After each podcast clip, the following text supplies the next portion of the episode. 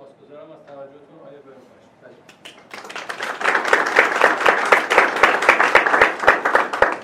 خیلی ممنونم از همه شما که لطف کردید امروز تشریف آوردید اینجا برای شنیدن این صحبت ها و خیلی محبت کردید که ترجیح دادید اومدن به اینجا رو به گشت و گذار و تفریح و تفرش که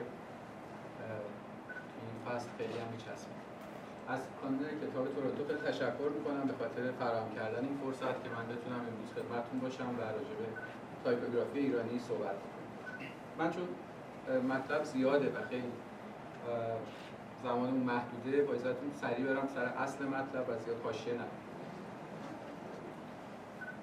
اولین مطلبی که می‌خوام راجبش یه توضیح مختصر بدم که اصلا چرا راجع به تایپوگرافی صحبت می‌کنیم و اهمیت این موضوع چیه؟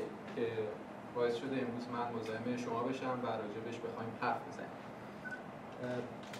تایپوگرافی ایرانی حالا در ادامه صحبت خواهید دید که دارای یک شرایطی هست دارای یک ویژگی هست که خیلی خوب می‌تونه بازتابی باشه از تاریخ چند دهه اخیر کشور ایران و اتفاقاتی که درش افتاده. به خاطر اینکه کاملا این تایپوگرافی در ایران برخواسته از یک شرایط ویژه و خاصی که شاید در هیچ زمان و در هیچ موقعیت دیگه ای غیر از این نمی‌تونست اتفاق بیفته. از این بابت با توجه به اینکه کانون کتاب تورنتو هم خیلی تاکید داره که روی مباحث تاریخ صحبت بشه. از این جنبه می‌تونه اهمیت داشته باشه. من به دلیل اینکه دوستان در رشته مختلفی به هستن و آوردن و قاعدتا خیلی بحثمون نباید تخصصی وارد بحث تایپوگرافی بشه سعی می‌کنم یک کمی به جنبه های عامترش بپردازم. ولی به ناچار بعضی موارد هست که جنبه تخصصی پیدا می‌کنه و فنی پیدا می‌کنه که مجبورم یک کمی اونا رو توضیح بدم. خب برای اینکه راجبش صحبت بکنیم اول همونطور که آیه هری هم فرمودن این سواله که تایپوگرافی چیه یا چی نیست؟ آیا همون خوشنویسی آیا خطاطی یا چی؟ خب من فقط بسنده می‌کنم به یه تعریف خیلی کوتاه و مختصر و مفید از تایپوگرافی. برای اینکه بحثمون رو شروع بکنیم ولی قطعا در طول صحبت من بیشتر متوجه خواهیم شد که منظورم از تایپوگرافی چیه و راجع به چی دقیقا داریم صحبت می‌کنیم. خیلی ساده اگر بخوام بگم در ساخت یک اثر گرافیک.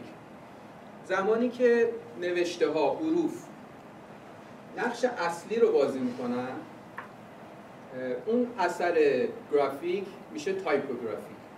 خب شما می‌دونید دیگه در طراحی گرافیک یا در گرافیک دیزاین ما برای ساخت یک اثر حالا فرض کنید مثلا یک پوستر یا هر چیز دیگه از عناصر خیلی متعددی می‌تونیم استفاده کنیم. از عکس از تصویرسازی از انواع المان های بصری مختلف. حالا اگر که اون چیزی که در این اثر بیشتر از همه حضور داره و نقش اول رو بازی می‌کنه حروف و نوشته ها باشن ما به اون اثر میگیم تایپوگرافی. این تعریف رو خواهش می‌کنم اگرچه یک تعریف کامل و جامع و مانع نیست تا همینجا از من قبول بکنید و اینکه بتونم بحث رو پیش ببرم. من فقط یه چند تا نمونه تصویری می‌بینیم از تایپوگرافی با هم دیگه که از طریق این تصاویرم من تونسته باشم یه کمی بیشتر منظورم رو به شما منتقل همطور که می‌بینید در ساختار این آثار اگرچه ممکنه عکس یا هر چیز دیگه هم باشه ولی اون چیزی که بیشترین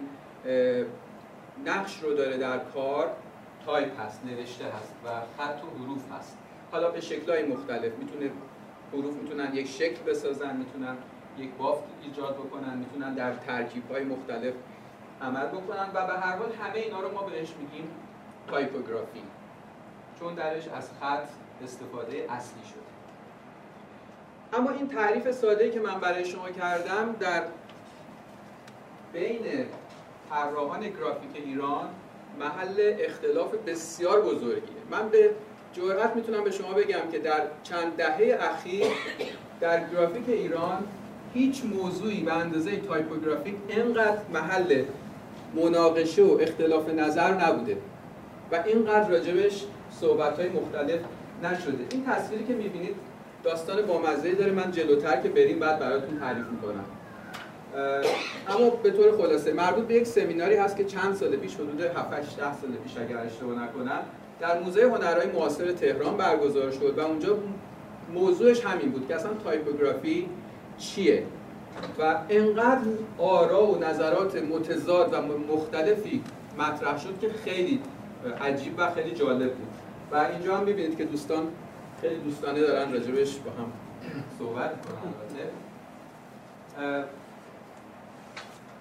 و به طور خلاصه اینکه تایپوگرافی ایرانی اگر بخوایم بگیم چه موقعیتی در تاریخ معاصر ما داره یک پدیده است یک اتفاقی است که حاصل چند تا چیزه. یکی تحولات اجتماعی و سیاسی چند دهه اخیر.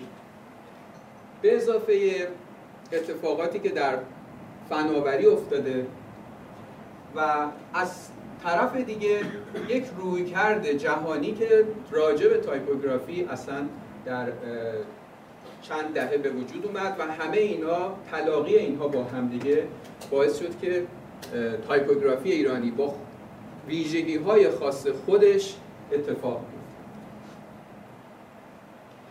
خب مهمترین خصوصیتی که تایپوگرافی ایرانی داره و قابل مقایسه هست با تایپوگرافی در جاهای دیگه. چون شما ممکن سوال کنید که حالا چرا هی میگید تایپوگرافی ایرانی؟ مگه مثلا ما تایپوگرافی چیزای دیگه هم داریم؟ بله. تایپوگرافی در هر جغرافیایی می‌تونه ویژگی های خودش رو پیدا کنه به دلایل خاص خودش. و در ایران هم دارای یک ویژگی خیلی خیلی مشخصه که به این دلیل بهش تایپوگرافی ایرانی اطلاق می‌کنیم و روی این تاکید داریم. و اون اینه که بسیار بسیار وابسته به خط سنت خط و خوشنویسی فارسیه. شاید در هیچ جای دیگه دنیا این اتفاق به این شدت و به این حد نباشه. شاید در ژاپن مثلا قابل مقایسه باشه ولی در جاهای دیگه دنیا اینقدر وابسته به اون چیزی که حالا بهش میگیم کالیگرافی نیست. اما در ایران به شدت این وابستگی وجود داره. حالا در ادامه می‌بینیم چرا. به همین خاطر من به عنوان یک مقدمه سعی می‌کنم کوتاه باشه. می‌خوام خط فارسی رو از چهار تا منظر ببینم و راجبش یه توضیح مختصر بدم.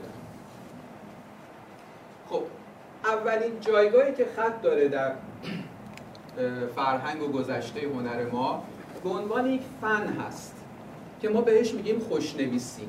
بین خوشنویسی و خطاطی یه اختلافی هست. حالا من توضیح در خوشنویسی خوشنویس کافیه که یک سری آداب و یک سری ساختارهایی رو بلد باشه در مورد خط تا بشه خوشنویس. خب یه سری ابزار و ادواتی هست قلمی هست و طرز تراشیدنی داره و نمی‌دونم وسایلش و اینا. به هر حال از قدیم تا امروز هم به همین شکل بوده و انجام می شده و اگر که کسی این قواعد و این اصول و این تناسبات زیبایی شناسانه خط فارسی رو بلد باشه و بتونه خط رو صحیح، سالم و درست و زیبا بنویسه خوشنویسه بهش میگیم خوشنویس اما این در حد صرفا یک فنه. به خاطر اینکه هر کسی هر کدوم از شما که حتی اگر خطتون بد هم باشه یک دوره ای تلاش کنید تمرین کنید و ممارست بکنید می‌تونید این فن رو یاد بگیرید. مثل هر فن دیگه ای و قابل آموختنه و میشه انجامش داد. خب این نسبت ها برای اینه که شما بتونید مثلا یک سطر رو اینجوری خیلی درست و صحیح بنویسید. تا اینجا کسی که این کار انجام میده اسمش هست خوشنویس. این قافله تا به هشت لنگ است. بسول های ماست. اما بعد از این چی میشه؟ حالا بعد از این مرحله فن چه اتفاقی میفته؟ زمانی است که این عمل به عنوان یک هنر مطرح میشه و ما اونجاست که بهش میگیم خطاطی یعنی خطاطی یک مرحله فراتر از خوشنویسی است به عنوان فن و یک هنره چرا به خاطر اینکه یک خطاط دائما در حال خلق یک ترکیب جدید یک اتفاق جدید و یک چیزی فراتر از فن صرفا خوشنویسی و درست و صحیح نوشتن خوشنویسی. این عبارت رو شما در نظر بگیرید و ببینید که یک خطاط این رو می‌تونه به چند شکل بنویسه. خب این یک حالتی هست که یک خطاطی اومده و با ترکیب خاص خودش این عبارت رو اینجوری نوشته. یک خوشنویس دیگه یک ببخشید یک خطاط دیگه خودم قاطی یک خطاط دیگه به این صورت ترکیب می‌کنه و می‌نویسه. یه خطات دیگه اینجوری و یکی دیگه اینجوری. خب. همه اینا خط رو بلدن. اون فن رو بلدن. اما تفاوت اینجا در اون ترکیبی هست که به وجود میاد از این نوشتن و اون احساس متفاوتی که هر کدوم از اینا می‌تونن و اون زیبایی که هر کدوم می‌تونن در خودشون داشته باشن. خب نمونه از این خطاتی رو می‌بینیم که در همه اینها توجه می‌کنید. بیشتر از حد یک درست نوشتن و زیبا نوشتنه اینجا هنرمند خطات داره ترکیب درست می‌کنه و داره یک اثر هنری خلق می‌کنه.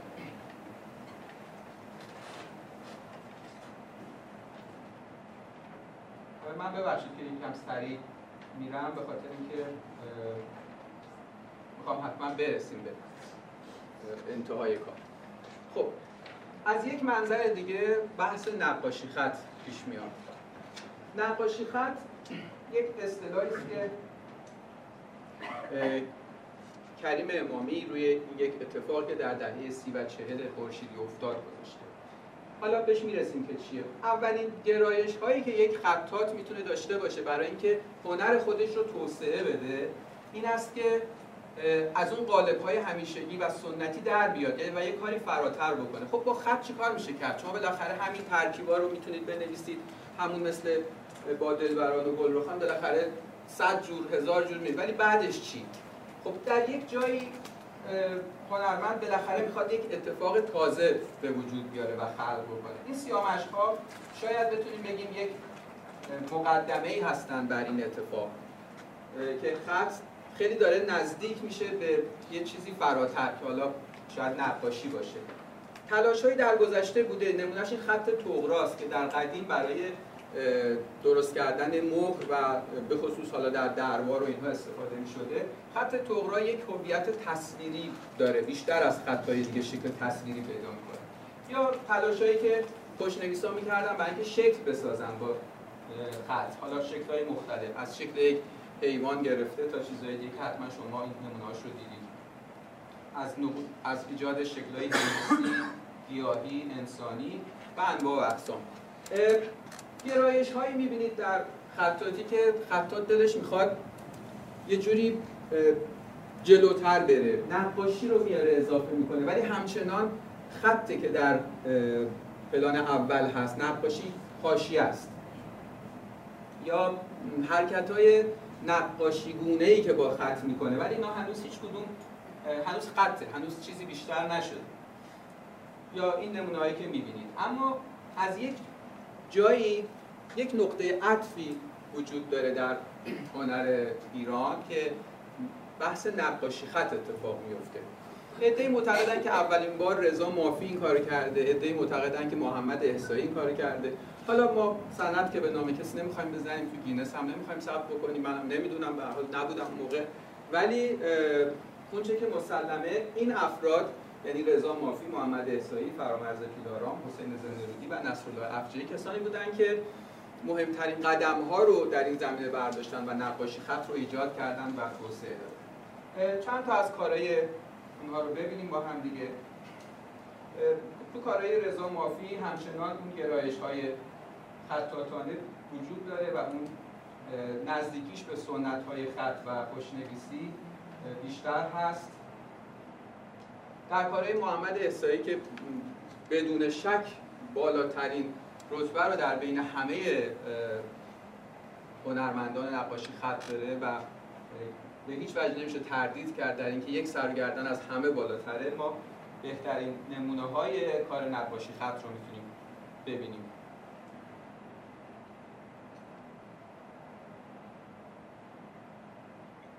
در این کارها همونطور که می‌بینید یا کارهای فرامرز پیلاران همونطور که می‌بینید دیگه خط از اون وظیفه انتقال معنی و مفهوم خودش خارج میشه و اثری رو که ما داریم می‌بینید دیگه نقاشیه. شما نمی‌تونید خیلی دنبال این باشید که اصلا بخونید ببینید چی نوشته. گاهی اصلا برای خوندن نیست. ممکنه فقط تکرار یک حرف یا تکرار چند تا حرف باشه یا ترکیب های مختلفی مثل اینجا که یک بافت رو به وجود میاره. هر اتفاقی می‌تونه بیفته.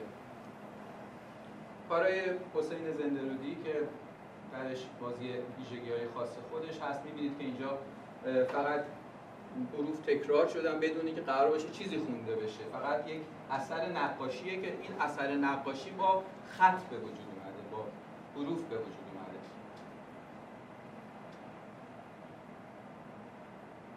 و کارهایی از نصرالله افچی.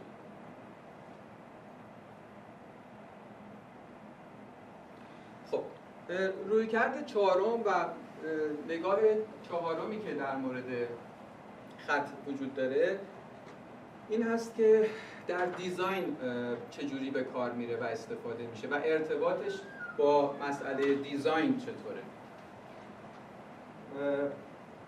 خب برای اینکه بخوایم وارد این موضوع بشیم همه شما کاربردهای خیلی متعدد خط رو در جاهای مختلف دیدید. در همه این موارد کتابارهای معماری اسناد و قباله ها پوشاک ظروف همه استفاده شده.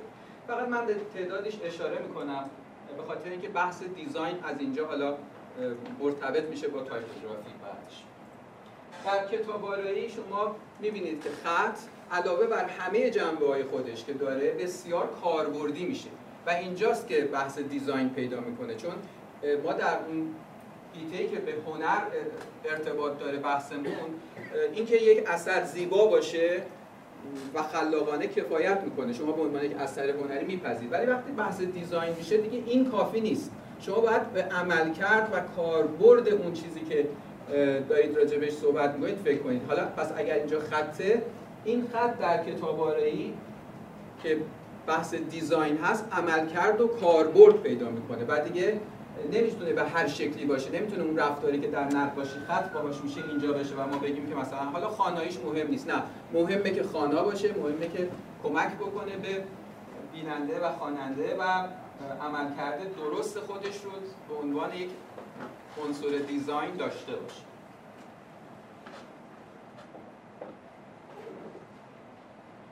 بازم من باز می‌خوام که سریع میرم جلو به خاطر اینکه فرصت در معماری حضور خط خیلی شاخصه در ایران. خط کوفی بنایی یا بنایی که شما می‌دونید همه به طور مشخص یک خط کاملا ایرانیه که ایرانی ها درستش کردن. اگرچه از منشأ کوفیه ولی کاملا ایرانیه و در معماری ایرانی بسیار به کار رفته و نمود خیلی خوبی از جنبه دیزاین هست. یعنی خط در کارکرد دیزاین. نمونه با هم می‌بینیم. خیلی موارد شاخص و مهمی هست. حالا به جز بحث خط کوفی بنایی در به شکل دیگه هم در کتیبه ها و جاهای دیگه هم در معماری به کار رفته خط و این روی کرده دیزاین رو خیلی خوب نشون داده و قابلیت خودش رو در دیزاین خیلی خوب اثبات کرده در معماری ایران. حتی قبل از اسلام. در اسناد و قباله های ایرانی ما نمود خیلی خیلی زیبا و قشنگی از خط رو می‌بینیم. کارهایی که اگر شما برید نگاه بکنید با توجه به اون اتفاقاتی که در دههای اخیر در تایپوگرافی دنیا افتاده این چقدر اینها پیشروه چقدر کارهای آوانگارد و جالبی هست که ما خیلی بهش توجه نکردیم و خیلی آسون از کنارش گذشتیم. ولی کارهایی که به عنوان یک عنصر دیزاین در این حال که هم زیباست هم عملکرد خیلی جالبی داره و خیلی خاص و متفاوته داره کار خودش رو انجام میده.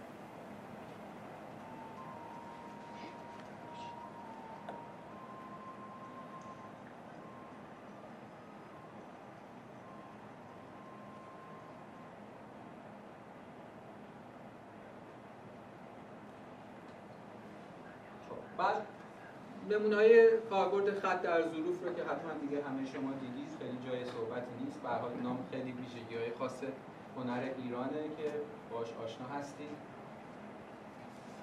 یا بهتر شاید بگیم دیزاین. در پوشاک هم که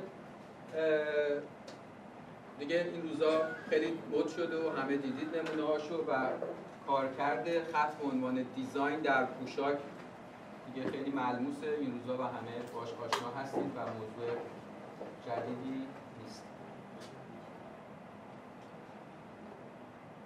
و به حال نشون قابلیت خط به عنوان عنصری هست که می‌تونه در های خیلی زیادی در دیزاین کاربرد و عمل داشته باشه خب حالا بعد از اینکه بحث ارتباط خط رو با دیزاین کردیم طبیعتا بحث این حالا در های مختلف دیزاین کجا خط بیشتر از همه می‌تونه حضور داشته باشه؟ شکی نیست که گرافیک دیزاین یک پیوند خیلی محکم و جدا نشدنی با خط داره. بنابراین ما وقتی که وارد بحث گرافیک دیزاین میشیم اصلا نمی‌تونیم از خط جدا بشیم. و نکته مهم اینه که گرافیک دیزاین همواره و همیشه از روزی که به وجود اومده تا الان کاملا وابسته و همراه با فناوری و تکنولوژی. اساسا دیزاین گرافیک چیزی هست یک یک جنبه از دیزاینی که کاملا تکنولوژیکه. هرچند همه جنبه های دیزاین این ویژگی و خصوصیت رو داره حالا این موضوع باعث شده که از روز اول که بحث انتشار و نشر و به اصطلاح حالا در گرافیک به طور مشخص چاپ پیش اومد. از همون ابتدا خط حضور داشته باشه با اون شیوای حروف چینی که اول حالا با چوبی بود بعد سربی شد و همه اون مراحل رو که طی کرده. و تا امروز که شما روی کامپیوتر شخصی خودتون تایپ می‌کنید همه جا این خط حضور خودش رو در graphic design داره و استفاده میشه و یه جوری جدا نشدنیه. از اون ابتدایی که کتاب های چاپ سنگی به وجود اومد تا امروزی که شما روی موبایلتون پیغام میفرستید همه جا شما با این خط سر و کار دارید و ازش جدا نمی‌تونید بشید. اما این اتفاق ما رو و خط فارسی رو بر سر یک دوراهی قرار میده. کدوم اتفاق؟ این که خط یک ارتباط کاملا تکنولوژیک با خط ارتباط خیلی نزدیک با گرافیک داره و گرافیک دیزاین یک پیوند خیلی نزدیکی با تکنولوژی داره. چرا این بر سر دوراهی؟ خب ابتدا وقتی که چاپ به وجود اومد و شاید همزمان با اون بتونیم بگیم گرافیک دیزاین به وجود اومد حالا هرچند خیلی علاقه دارن که همه چیز رو به خیلی قدیم ببرن. میگن مثلا گرافیک دیزاین هم از همون زمانی که انسان توی قار نقاشی کرد اونا همه گرافیکه حالا باشه ما به اون کاری نداریم. ولی گرافیک دیزاین به مفهومی که امروز ما ازش استنباط می‌کنیم به هر صورت با انتشار و با چاپ و اینها به وجود اومد و پیشرفت کرد و توسعه پیدا از همون روز اول که این اتفاق افتاد خب خط توی چاپ به شکل در ابتدا به شکل خیلی ساده ای به کار می‌رفت. یعنی لوحه های سنگی بود که روش می نوشتن و اونو چاپ می‌کردن ولی همچنان یعنی با دست باید اتفاق می افتاد همچنان بحثش بحث خوشنویسی بود.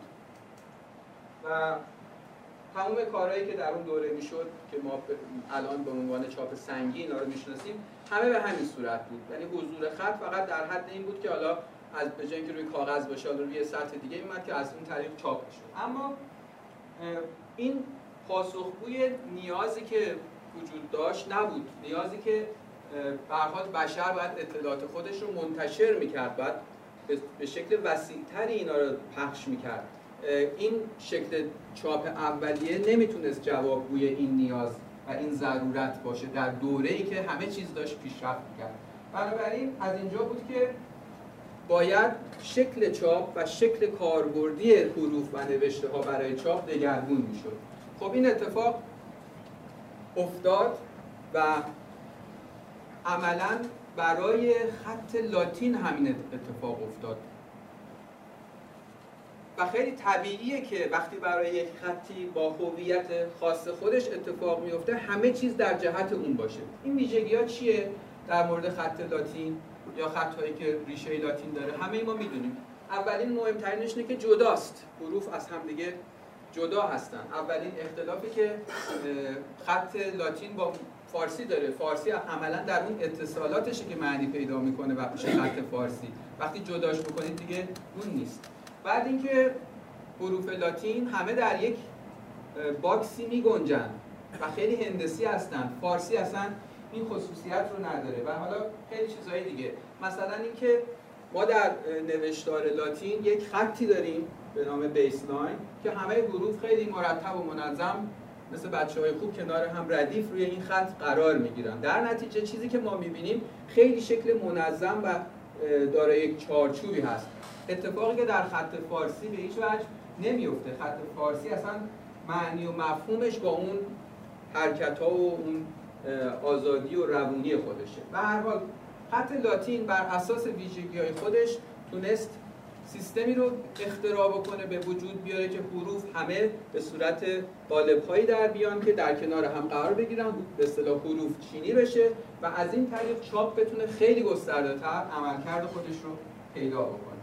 و به همین صورت پیش رفت. اما این اتفاق برای خط فارسی چطوری باید میافتاد؟ آیا می‌شد بیفته؟ آیا نمی‌شد بیفته؟ اون دوراهی که به شما گفتم همینجاست. یعنی یک انتخاب وجود داره بین اینکه آیا ما باید هویت خط فارسی رو عوض بکنیم و یک هویت جدید براش ایجاد بکنیم که این هویت جدید توانایی سازگاری با سیستم چاپ و حروف چینی داشته باشه؟ آیا باید این کارو بکنیم یا نه؟ هویتش رو حفظ بکنیم و بذاریم که همون اتفاقات سنتی خوشنویسی و خطاطی درش وجود داشته باشه. شما اینجا نگاه کنید.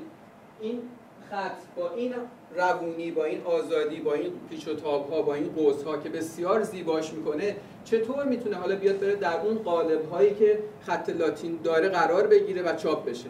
خب این خیلی سوال مهم و بزرگی بود و خیلی انتخاب مهمی. اما جوابش هم روشنه. ما نمی‌تونیم صبر بکنیم ما نمی‌تونیم متوقف بشیم و با دنیا جلو نریم.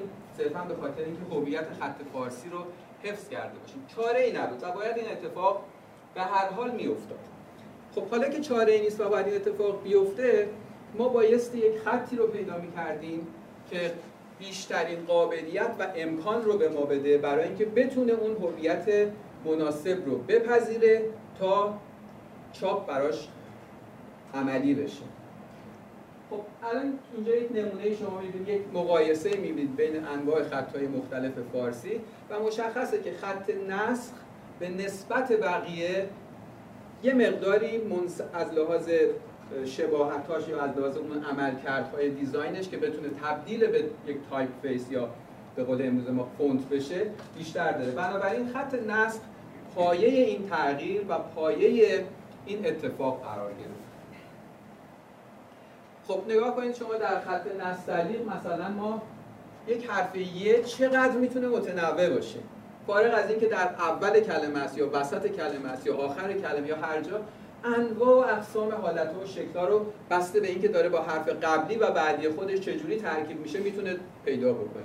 خب این کاملا تضاد داره و تناقض داره با سیستم حروف چینی که قرار خلق بشه و چاپ بشه. بنابراین مجبوره که بیاد و ساده بشه و شکلهای مشخصی رو پیدا بکنه که اینها خارج از چهار تا حالت هم دیگه نیست. یا در اول یک کلمه است یا در وسط قرار می‌گیره یا در انتهاست که حالا می‌تونه چسبون باشه یا جدا باشه. و این این هویت جدید و این ویژگی جدید که این امکان رو به خط فارسی می‌داد که بتونه قابلیت چاپ پیدا بکنه طبیعتا باید رواج پیدا می‌کرد و بایستی که برای همه قابل درک و استفاده می‌شد و از, همین جا بود که به حال این امکان به وجود اومد که حروف, حروف فارسی هم وارد این عرصه بشه و قابلیت چاپ پیدا بکنه و به هر حال باید وارد سیستم آموزشی ما هم می‌شد. و از روز اول که به مدرسه میریم باید با همین سیستم الفبا رو یاد می‌گرفتیم. دیگه اون گذشته ای که بچه ها با خط نستعلیق شروع می‌کردن و همه میگن قدیمی ها چقدر خوش خط بودن جوونا چقدر بد خطن و اینا داستانی است که از همین جاها به شکلی ریشه می‌گیره. ولی به هر صورت اگر این اتفاق نمیافتاد دیزاین دیگه معنی پیدا نمی‌کرد با خط فارسی در شکل امروزی خودش. و تا امروز هم که طراحی حروف فارسی انجام میشه برای کاربردهای مختلف خودش در جاهای مختلف همچنان همین الگوهای جدیدی که به وجود اومد صدق می‌کنه و کاربرد داره و عملکرد خودش رو داره انجام میده تا جایی که ما انواع فونت ها و typeface های مختلف رو داریم ولی همچنان همه اونها بر اساس همون سیستمی که ایجاد شد از روز اول داره کار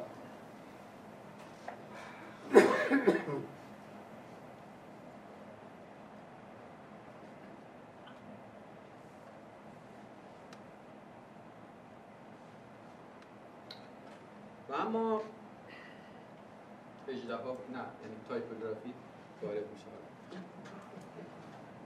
خب این ورود تایپوگرافی از کجاست؟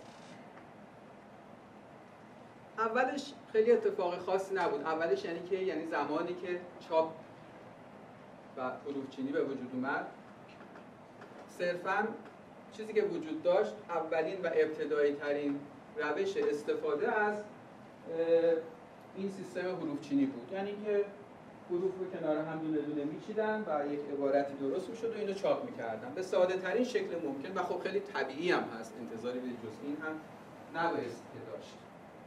تموم به حال نشریات، روزنامه ها، مجلات، کتاب ها و غیر و به همین روش به حال کار می‌کردن و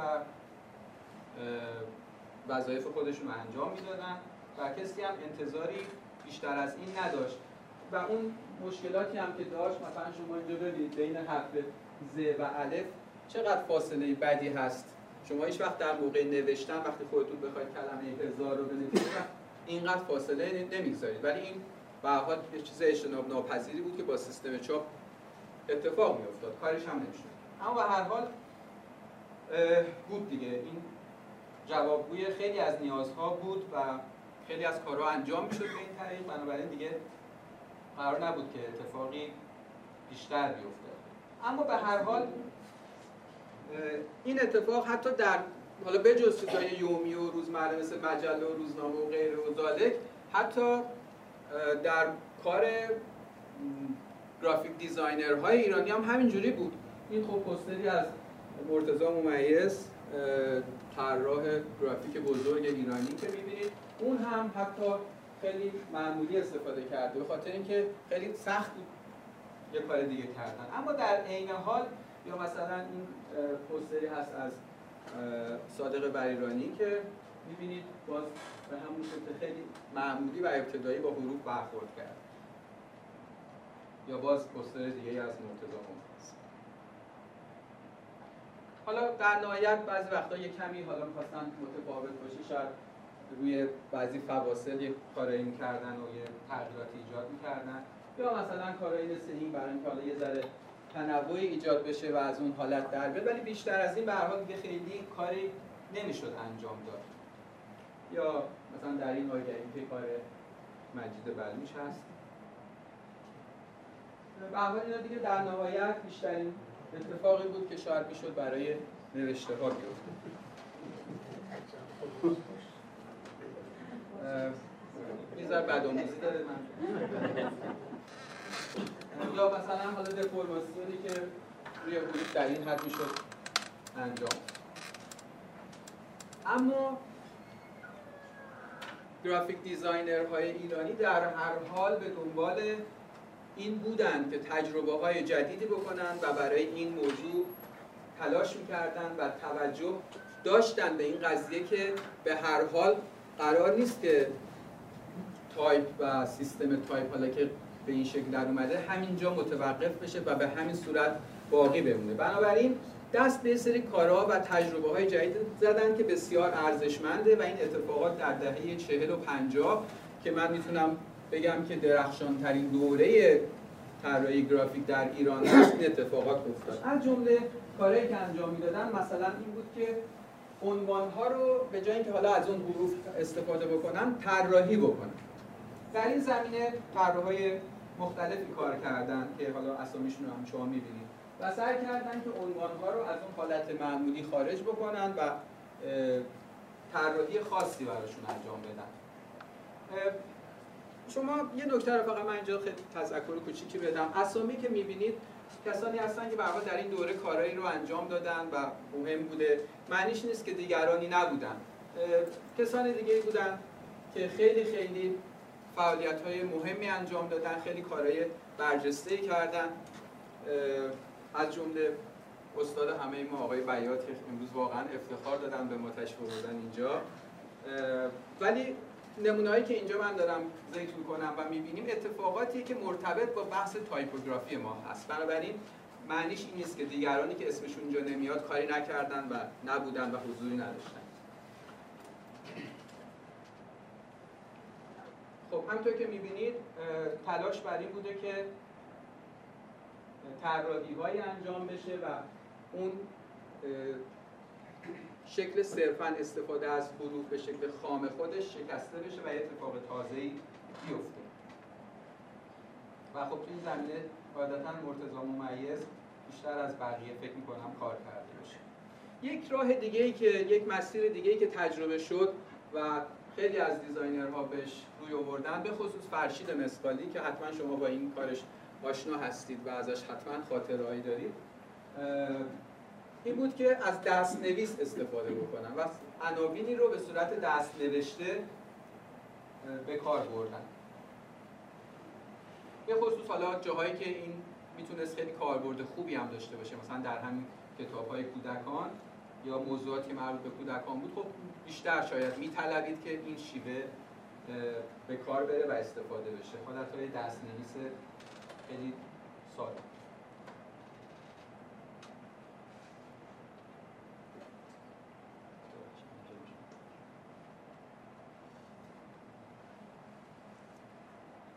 یکی دیگه از راه این بود که اگرچه از همون حروف تایپی استفاده می‌کنیم اما باهاش یه کاری بکنیم. از اون حالت خیلی عادی و معمول همیشه درش بیاریم و یه کار متفاوت باش انجام بدیم. در این زمینه هم کارهای زیادی انجام شده. یا حتی مثلا با اون شابلون هایی که حروف رو می نوشتن گاهی کار می‌شد. یا مثلا اینجا که بیس اگرچه همون تایپه ولی تغییر شکل پیدا کرده و یه کمی فرق کرده. یه نکته جالبی تو این عنوان هست. دقت کردین؟ پستچی یه دندونه کم داره پستچی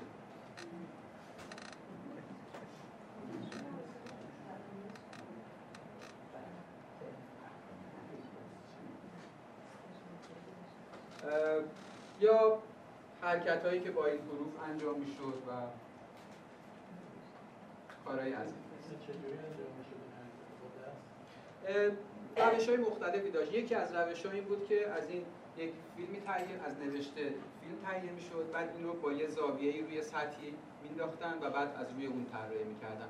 روش های زیاده داره. استاد همه اینها اینجا تشریف دارم می‌تونه ازشون بعدا بپرسید.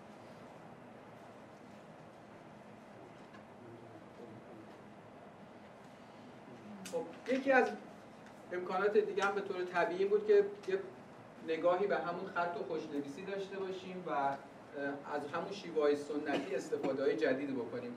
باز محمد احسایی که راجبش صحبت کردیم از اونجایی که graphic designer هم بود علاوه بر اینکه خطاط بسیار توانا و نقاش بسیار خوبی هست designer هم بود. بنابراین به نوعی همون استفاده های شبیه نقاشی خط رو آورد در گرافیک هم به کار برد. و خیلی های دیگه هم البته این کار رو کردن ولی خب به حال کارشون شاخصه.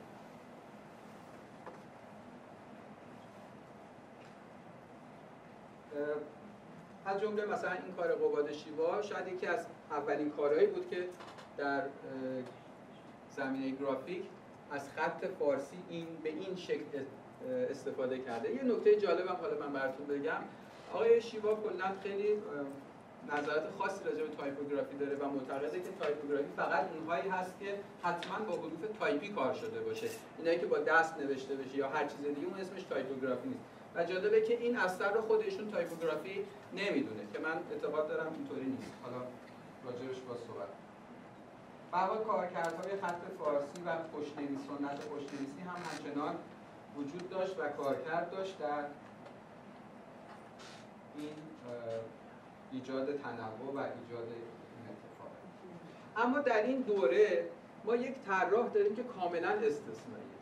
بهزاد گلپایگانی مرحوم بهزاد گلپایگانی طراحی بوده که در این دوره به طور مشخص کارهای تایپوگرافی انجام داده با تموم ویژگی های کار تایپوگرافی و جالب اینجاست که بسیار کاراشو وقتی نگاه می‌کنیم و مقایسه می‌کنیم با کارهای امروز خیلی به نظر تازه میاد. یعنی همون اتفاقاتی که بعد از سالها طراحان گرافیک ایرانی انجام دادن. در اون سالهای گذشته ایشون انجام داده. خیلی جالبه به نظر من.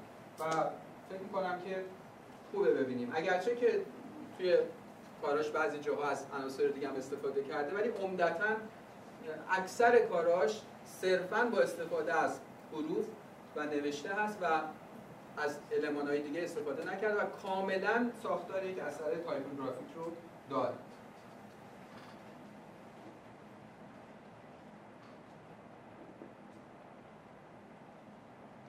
از این بابت می‌تونم بگم در این دوره کار بهزاد گلپایگانی تقریبا مشابهی نداره.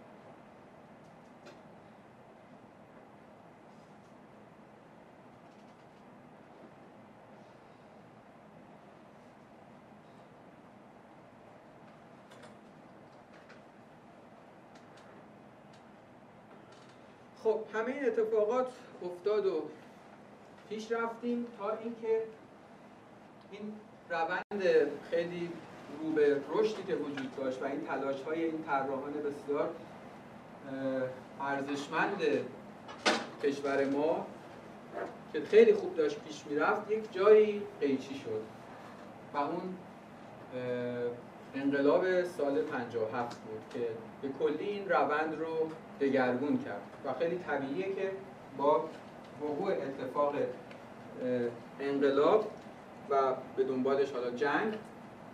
یک وضعیت خیلی میشه گفت آشفته ای در گرافیک دیزاین ایران به وجود اومد و اونقدر موضوع, موضوع غلبه پیدا کرد بر همه چیز که به طور مشخص هم موضوعات سیاسی و اجتماعی بود. اینقدر غلبه پیدا کرد که تقریبا همه چیز دیگه به فراموشی سپرده شد. حالا در دوره خود انقلاب کارها به طور مشخص خیلی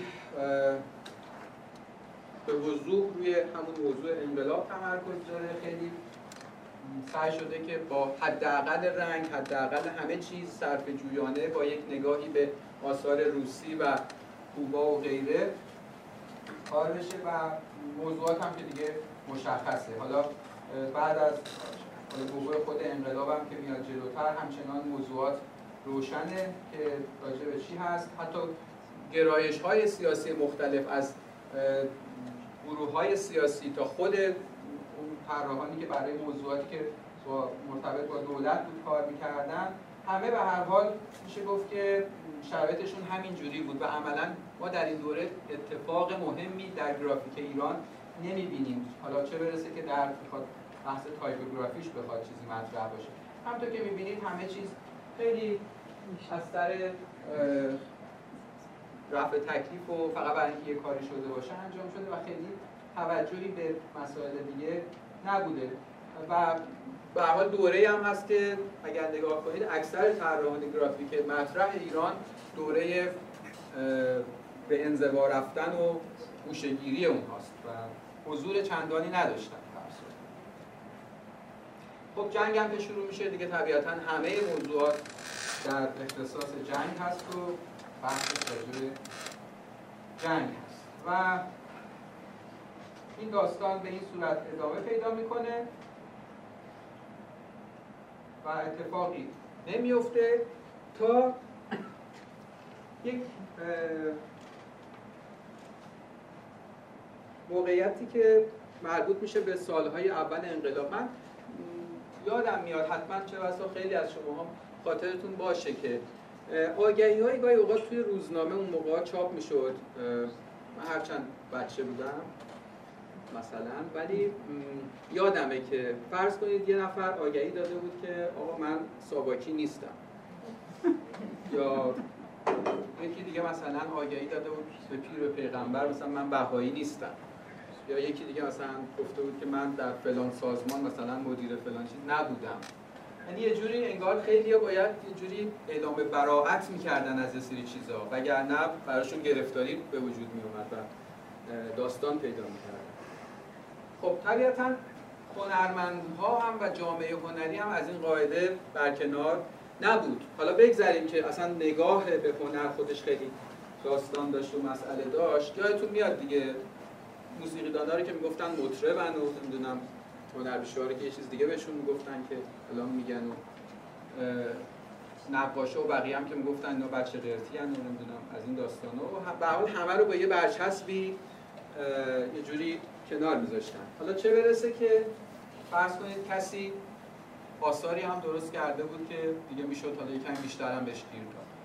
مجسمه سازی که کلا تعطیل شد دانشکده هنر زیبا که کلا رشته و بقیه دانشکده بعد رشته مجسمه سازی کلا تعطیل شد تا چند سال بعد که تحت عنوان حجم سازی دوباره شروع کرد و به هر حال همه اینا باعث می‌شد که یه جوری هنرمندا باید انگار اعلام می‌کردن که آقا ما پاوتی نیستیم ما قرب زده نیستیم چون با یه همچین برچسبایی عملا باید میذاشتن و می‌رفتن و کلا امکان دیگه کار و فعالیت براشون وجود نداشت عملا. خب حالا باید چیکار می‌کردن؟ دیگه اونا که نمی‌تونستن بیان تو روزنامه آگهی بدن که ما مثلا قرب زده نیستیم. اونا باید یه جوری این رو تو کارشون نشون می‌دادن توی فعالیتاشون نشون دادن. اتفاقی افتاد این بود که خیلی از هنرمندا در اون دوره مجبور شدن برای اینکه اینجوری اعلام براعت کرده باشن بیان از یک سری علمان ها و عناصری که گویای اینه که ما مثلا ایرانی هستیم به خدا ما مسلمونیم ما فلانیم توی کاراشون استفاده بکنن. و این برخورد خیلی خیلی دم دستی و خیلی ابتدایی بود. یعنی فرض کنید اولین چیزهایی که دست این افراد می‌رسید می آوردن توی کار استفاده می‌کردن. هر نوع المان ایرانی یا اسلامی که ساده ترینش انواع نقوش مثلا ایرانی و اینها بود. در اون سالها اگر نگاه کنید کارا رو پر از اسلیمی و انواع اقسام نقوش دیگه ایرانی و اسلامی هست که به جا و بی جا استفاده شده. نمیگم کار خوبی هم تک و توک خیلی معدود وجود داره ولی اکثرش رو نگاه کنید شرطی نداره اصلا اینا چرا اینجوریه و چرا اینقدر از اینجور نقوش و از اینجور تصاویر توش به کار رفته. و البته یه نکته هم باید ذکر کنیم. به هر صورت کسانی که در اون دوره کار می‌کردن هنرمندانی بودن یا طراحان گرافیک حالا در این خصوص طراحان گرافیکی بودن که به هر صورت مورد تایید بودن و موضوعات هم به حال موضوعاتی بود که شاید میطلبید که این گونه باش برخورد بشه. اینم نمیشه نادیده گرفت. به هر صورت این شرایط اینجوری بود دیگه. تا اینکه این داستان ادامه پیدا کرد و سالها به این شکل گذشت و ما دائما شاهد انواع اقسام این نقوش و این فرم ها بودیم. و یکی از چیزهای دیگه ای که طبیعتا می‌تونست خیلی سریع و راحت بیاد در یک اثری به کار بره و بگه که حالا پس من ایرانی هستم و اسلامی هستم خط بود. یعنی علاوه بر همه اسلام اسلیمی ها و نقوش و غیره کافی بود که شما یه خط مثلا نستعلیق یا حالا اگر می‌خواستید دیگه خیلی خلزت اسلامیشو زیاد کنید یکم می‌شد به سمت کوفی و اینا برید بذارید توی کارتون بعد دیگه خب مشکلتون یه جورایی حل می‌شد تقریبا. این بود که خط هم یکی از اون عوامل بود. اینو حالا به این خاطر میگم که اینو توی ذهن داشته باشیم تا ببینیم بعد چه اتفاقی میفته به جنگ تموم میشه و چند سالی میگذره و کم کم یه کمی اقتصاد را میفته و فعالیت هایی پیش میاد که رونق می‌گیره و طبیعیه مثل همه جای دنیا گرافیک دیزاین یک ارتباطی ارتباط نزدیکی با این موضوع داره. یعنی وقتی که رونق اقتصادی هست گرافیک دیزاین هم می‌تونه رونق بگیره. حالا الزاما نه در بخش تجاری. مثلا در سالهای جنگ شما اگر به خاطر داشته باشید به حال انتشارات هم خیلی کم بود. کتاب هم کمتر شاید در میومد یا کتاب های خاصی در میومد بر صورت وقتی که رونق اقتصادی هست چه در جنبه های تجاری چه فرهنگی و همه زمینه های دیگه که گرافیک دیزاین با همه اینها در ارتباطه این رونق پیش میاد. و به اضافه یک حادثه خیلی خیلی بزرگ دیگه که در اون سالها اتفاق افتاد و اون این بود که کامپیوتر پا به عرصه گرافیک دیزاین گذاشت. و این حداقل برای من و هم نسلای من عین یک معجزه بود. و ما که پیش از اون با دست کار می‌کردیم وقتی که گرا... تونستیم کار گرافیکمون رو با کامپیوتر انجام بدیم انگار که به یک دنیای جدید پا گذاشتیم. همه اینها با همدیگه باعث شد که یه اتفاقاتی بیفته. خب این رونق اقتصادی موضوعات جدید رو به عرصه کار برای طراحان گرافیک آورد. خیلی از گرافیستایی که محجور شده بودن اومدن شروع به کار کردن. یه سری جوان‌ترهایی به حال اومده بودن که باید کار می‌کردن و دیگه حالا کم کم این ترس و واهمه از به کار بردن حروف انگلیسی و اینا هم یه ذره از بین رفت و دیگه یواش یواش انگلیسی هم می‌شد تو کار بنویسی. خیلی جرمی نبود و این بود که این تقریبا میشه سالهای اوایل هفتاد و بله دقیقا بعد از جنگ دیگه یعنی زمانی که کم کم کمی 2001 بله حالا من دارم نمونه های چیز رو می‌خوام بگم که اینا چجوری این تکنولوژی چه اتفاقی افتاد؟ ببینید حالا تو این کاری که شما نگاه می‌کنید یه کمی اون محدودیت های گذشته در کار گرافیک از لحاظ اجرایی و فنی خودش کمتر میشه. و به قول معروف که طراحان گرافیک هر پشتک و بارودی که می‌خواستن بزنن می‌زدن. و خیلی کارهای نشدنی که قبلا امکان پذیر نبود اتفاق میافتاد. و اونجایی که من, من گفتم خدمت یا خیانت همینجا بود که خیلی ها معتقد بودن که این اتفاقات یعنی این رونقه و اون تکنولوژیه که حالا اومدن دست به دست هم دادن باعث یک اتفاق ناگوار در گرافیک دیزاین ایران شده. چرا؟ به خاطر که مثلا یه کارهایی به وجود میاد که خیلی از لحاظ ارزش دیزاین در سطح پایینیه و این کامپیوتر هست که باعث این اتفاق شد. من خاطرم در اون سالها دیزاینرهای به اصطلاح پیشکسوت ما به شدت مخالفت می‌کردن. یعنی کسی که با کامپیوتر کار می‌کرد انگار که مثلا یه گناهی مرتکب شده. من اینو کاملا خاطرم هست. و من چون در این فضا بودم می‌تونم دقیقا به شما بگم که چه واکنش های عجیب و غریبی بود که وقتی یکی با کامپیوتر کار می‌کرد انگار که دیگه اصلا این گرافیک graphic designer دیگه نیست اصلا. ولی خب مثل هر چیز پدیده دیگه که با فناوری سر و کار داده به هر حال بعد از گذشت یک دوره جا میفته و ازش گریزی نیست و همون اساتید عزیز ما بعدا خودشون مجبور شدن که با کامپیوتر کار کنن چون گریزی از این وجود نداشت. به صورت به وجود اومدن خیلی از کارهایی که در این دوره از کیفیت پایینی برخوردار بود باعث این اختلاف نظر و این تضاد بود بین به خصوص نسل جدید که اون موقع ما نسل جدید محسوب می شدیم و نسل قدیمی ما که ما دائما این برخورد رو با هم داشتیم و ما مدافع این تکنولوژی و این اتفاق بودیم و اونها مخالفش بودن و بحث‌های خیلی عجیب و غریبی تو اون دوره وجود داشت. یکی از اتفاقاتی که این تکنولوژی در گرافیک دیزاین حالا به بحث ما مربوط میشه بیشتر به وجود آورد این بود که استفاده های خط در گرافیک که قبلا به سختی و با مشقت واقعا باید بگم انجام می‌شد چون وقتی می‌خواستید یک سطری رو بنویسید و در یک کاری استفاده بکنید خیلی از دوستان من که اینجا هستن یادشونه که واقعا ما بیچاره می‌شدیم تا اینو درست می‌کنیم. حالا بعد از اینکه درست میاد می‌خواستیم مثلا یه ذره بزرگترش کنیم یا کوچیکترش کنیم دیگه وا مصیبت ها خب حالا همه این اتفاقاتی که ممکن بود با دست ساعت ها فرصت ببره و وقت بگیره شما حالا می‌تونستید در کامپیوتر در چند ثانیه در چند دقیقه انجامش بدید. و این ذوق زدگی ناشی از این اتفاق باعث شد که یک کارهای عجیب و غریبی اتفاق بیفته و یک آثاری خلق بشه که واقعا بعضیشون باعث شرمساری بود در اون دوره. و ناگفته نمونه که بلا استثنا از بزرگ و کوچیک از اساتید و از شاگرد و همه از این کارا دارن. هر کی میگه ندارم مطمئن باشید که راست نمیگه. خود من کلی دارم.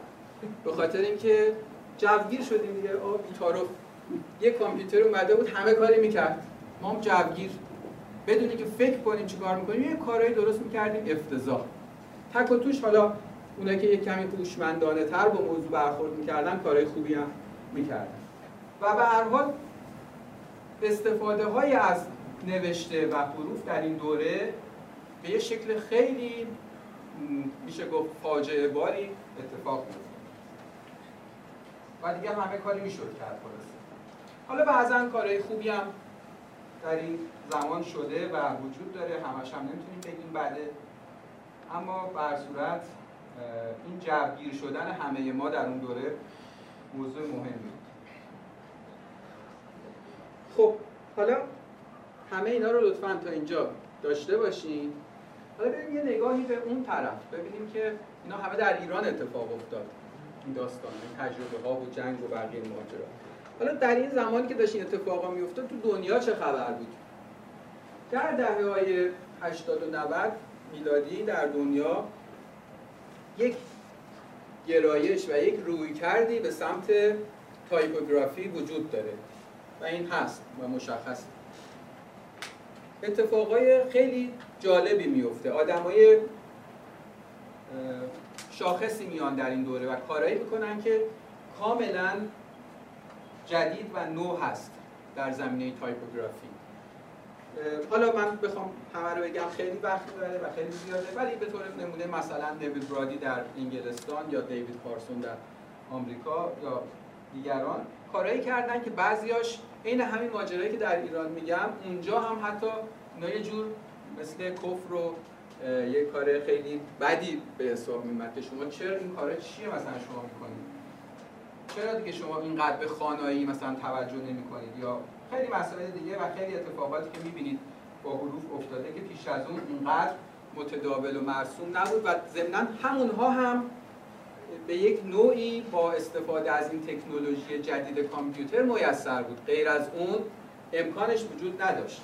ولی به این اتفاقات افتاد و علا رقم وجود موافقین و مخالفین با این مسئله در همه جای دنیا این اتفاق توسعه پیدا کرد. خیلی طرفدار پیدا کرد. خیلی مد روز شد. در یه دوره های اصلا اگه یه طراح گرافیک از این کارا نمی‌کرد عقب مونده و مثلا خیلی دیگه مرتجب به حساب می اومد و صورت تاثیرات خودش رو حداقل در دو دهه گذاشت و بعد از اون هم تا امروز البته ادامه داره. هنوز ولی خب دیگه از اون شکل خیلی تند و حاد خودش یه کمی کمتر شده. این اتفاقات در دنیا میافتاد و رویکرد تایپوگرافی در graphic design در دنیا در این زمان وجود داشت. اما ما توی ایران ازش بیخبر بودیم. ما در بیخبری نگم محض ولی نزدیک به محض بودیم. در اون سالهایی که حالا ما و هم دوره های من به عنوان نسل جدید graphic design توی ایران کار می‌کردیم واقعا نمی‌دونستیم که چه خبره. دوستان من که دانشکده هنرهای زیبا بودن می‌تونن حرف منو تایید کنن. ما در دانشکده هنرهای زیبای دانشگاه تهران یک کتابخونه داشتیم هنوزم هست که سر تا تهش شاید مثلا 50 تا دونه کتاب گرافیک توش بود گرافیک دیزاین توش بود.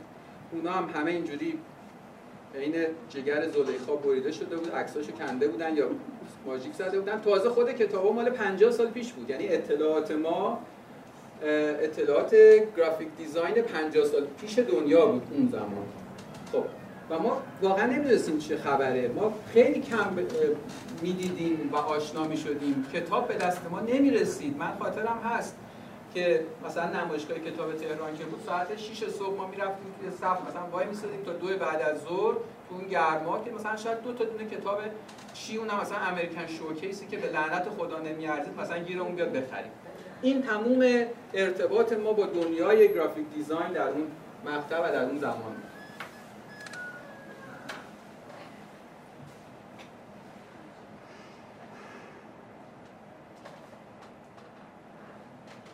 اما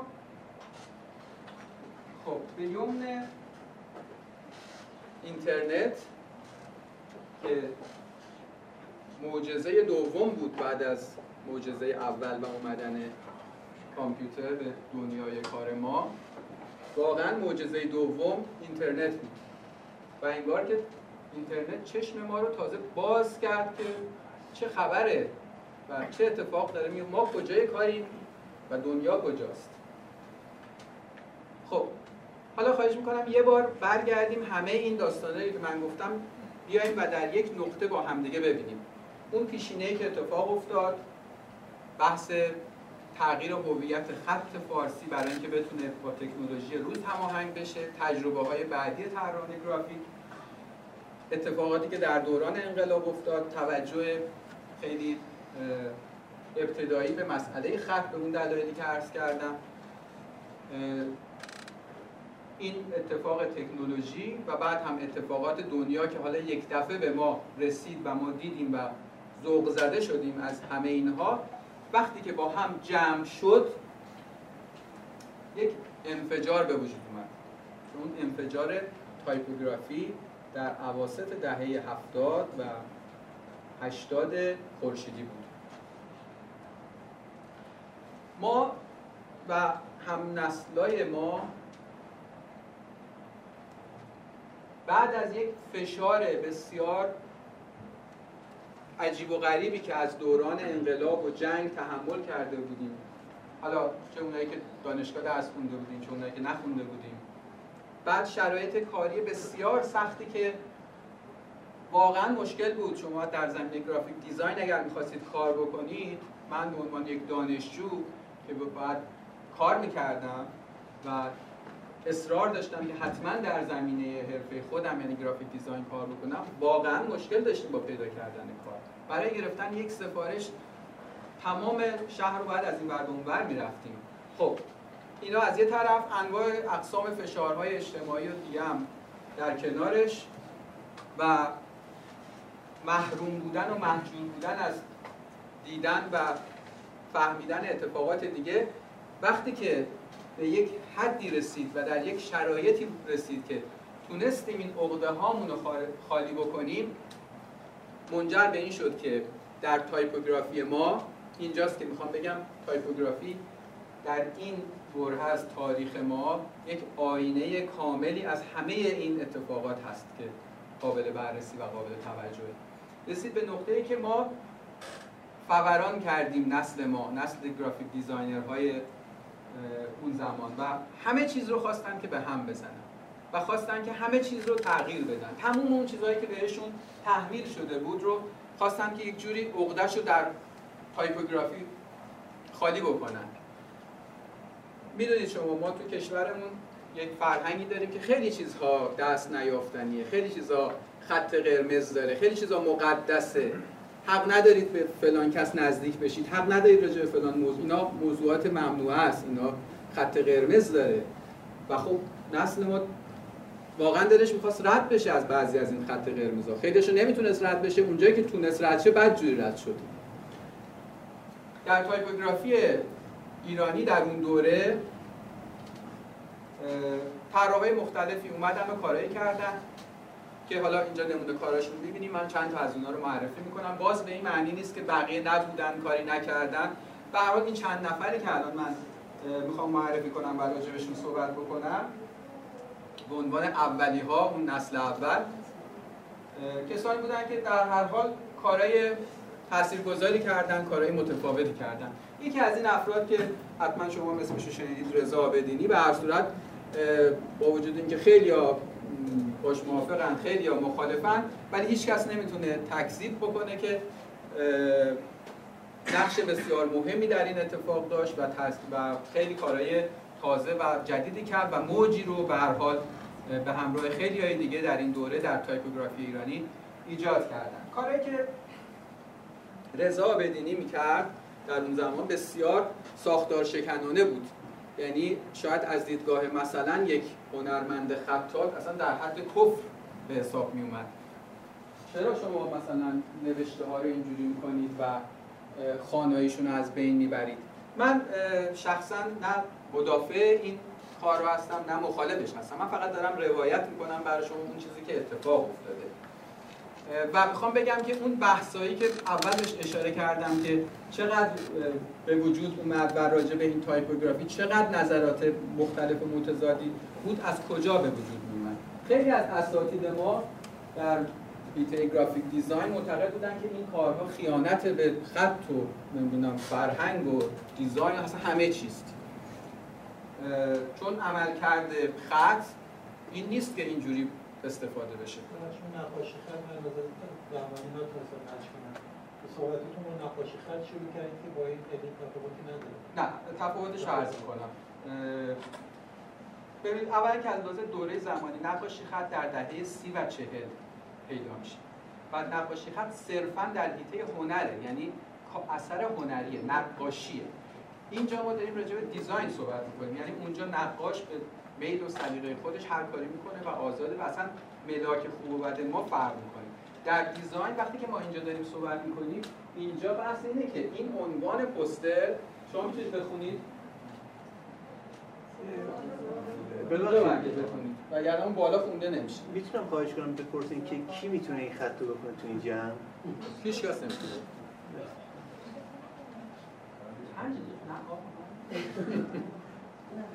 خیلی خوب میگم پنج دقیقه وقت داریم من سریع برم خیلی هنوز. من از اصل موضوع تازه مونده. ببخشید. من شما یه ذره تخفیف بدید. فرصت بدید که دوستانم سوال حتما حتما. ولی خب این بحث باید تموم بشه ببخشید پس من یکم سریعتر برم. رضا بدینی به حال کارهایی با خط کرد که می‌بینید. خط مثلا حتی به صورت یک بافت استفاده کرد. این فضاهای داخل حروف رو نگاه کنید اینا جابجا کرد هیچ کس قبلا همچین کاری نکرده بود و بعضیا خیلی بهشون برخورد بعضیا خیلی خوششون اومد. حتی با حروف لاتین هم همین کارا رو می‌کرد. اصرار زیاد بر اینکه در آثارش از نوشته خیلی استفاده کنه و به کار ببره. ببخشید جواب شما نیمه کاره بود این مربوط به دهه اواسط هفتاد میشه این کارا. و حالا تا امروز هم بعضی از نمونه ها تا امروز هم هست می‌بینید این اتفاقاتی که توی مثلا این فضای خالی توی واف خب این یه چیز یه جور محسوب میشه از نظر یه خطات که شما بردارید واو اینجوری داغونش بکنید و انواع اقسام بازی هایی که میشه با حروف کرد تقریبا از هیچ کاری فروگذار نکرد و به قولی از جانب اساتید از هیچ بلایی فروگذار نکرد بر سر خط آوردن. و بعضی هم خیلی لذت بردن و خیلی خوششون اومد و خیلی استقبال کردن. نکته جالب اینه که در اون دوره خیلی از ناشرها ناشران ایرانی کارشون رو به رضا بدینی سفارش میدن به خاطر همین کارا. به خاطر همین اتفاقاتی از نگاه بعضی کاملا مردود و ناپسند و زشت و بد. حالا کدوم درست میگن؟ و حتی تایپوگرافی رو با خط فارسی هم انجام میدن. ساعد مشکی یکی دیگه از این طراحانی که در این دوره خیلی فعال و اثرگذار بود. از ویژگی کاراش اگر بخوایم اشاره بکنیم اینه که با دستنویس زیاد کار کرده با حروف تایپ ماشین تایپ خیلی کار کرده و اینا رو استفاده کرده و تقریبا اون هم هر جور بلایی دلش خواسته آورده سر این ماجرا. ولی به حال با یک سبک و استایل خاص خودش این کار رو کرده احساس کنم مثل فردوس پور دم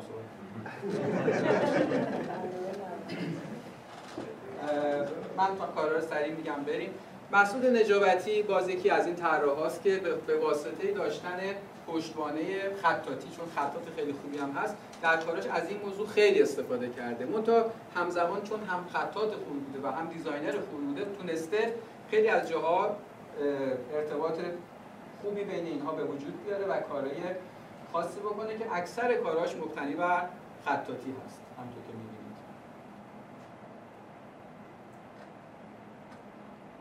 یکی از به نظرم کارهای خیلی خوبشه که شما توجه بکنید برای یک خطات این خیلی گناه بزرگیه که شما بردارید سین رو اینجوری ببرید قاف رو بردارید اینجوری مسلش بکنید. ولی اون این کارو کرده و تونسته آثار خوبی هم به نظرم خلق بکنه. بحث اینه که آیا اینا متناسب با موضوع بوده یا نه؟ یعنی بیشتر این جنبه مهمه بیژن سیفوری بازی که از طراحان توی همین دوره هست که همین کارا رو انجام داده. خیلی به نظر می‌رسه که مقید بوده به اینکه برای خودش یک سبک و استایل رو ثبت بکنه و خیلی دغدغه داشتن سبک شخصی رو داره که حالا من خودم شخصا لاغت خیلی با این موضوع موافق نیستم. ولی با خط نستعلیق زیاد کار کرده و کار تایپوگرافی رو با خط نستعلیق خیلی متنوع انجام داده و نمونه های زیادی رو به وجود آورده. بله الان الان به صورت فونت هم وجود داره و شما می‌تونید استفاده کنید. طراح بعدی مجید عباسیه که یک اختلاف خیلی عمده با بقیه طراحان این دوره و این نسل داره و اون اینه که تمام طراحان قبلی رضا عابدینی، ساعد مشکی، اه، بیژن صیفوری و غیره موضوع تایپوگرافی رو خیلی آرتیستی دیدن خیلی به عنوان یک چیز هنری بهش نگاه کردن. یعنی این رو یه جوری انگار design زدایی کردن ازش. خیلی توجه به جنبه های کاربردی و کارکردش که در گرافیک اصلا اصل موضوع نداشتن. و برای همین هم که می‌بینید که بیشتر تلاششون بوده که برای خودشون سبک و شیوه شخصی بسازن. اما مجید عباسی یک استثناء هست از این بابت که کاملا برخوردش design در تایپوگرافی و کاملا توجه داره به کارکردهای خط در اثر گرافیک. نه صرفا یک اثر زیبا بسازه که البته زیبا هم هست. ولی جالب اینجاست که حتی مجید عباسی هم در خیلی از کارهای اولیه خودش این ذوق زدگی رو مثل همه داشته. و همچنان می‌بینید اون او هم از این کارا از این شلنگ تخته ها انداخته هممون انداختیم. و به هر حال از این کارام کرده. ولی کم کم که میگذره می‌بینید که کاراش یک قوام بهتری پیدا می‌کنه و می‌رسه به اون جنبه هایی که حالا یک کاملا شیوه تایپوگرافی و نوع تایپوگرافیش در خدمت موضوع و کاریست که داره انجام میده. و دیگه تو این کارهایی که یه خورده اخیرتره و مال همین سالهای آخر هست کاملا دیگه به این جنبه موضوع توجه داره و هر کاری رو نمی‌کنه. فرزاد ادیبی همچنان یکی از طراحهای این دوره است که کار تایپوگرافی کرده. خیلی نمی‌تونم ویژگی های مشخصی برای کارش بگ- بگم. تنوع زیادی داره تو انواع روش هایی که به کار برده و استفاده هایی که کرده. یه اشاره بکنم به رنگ پنجم.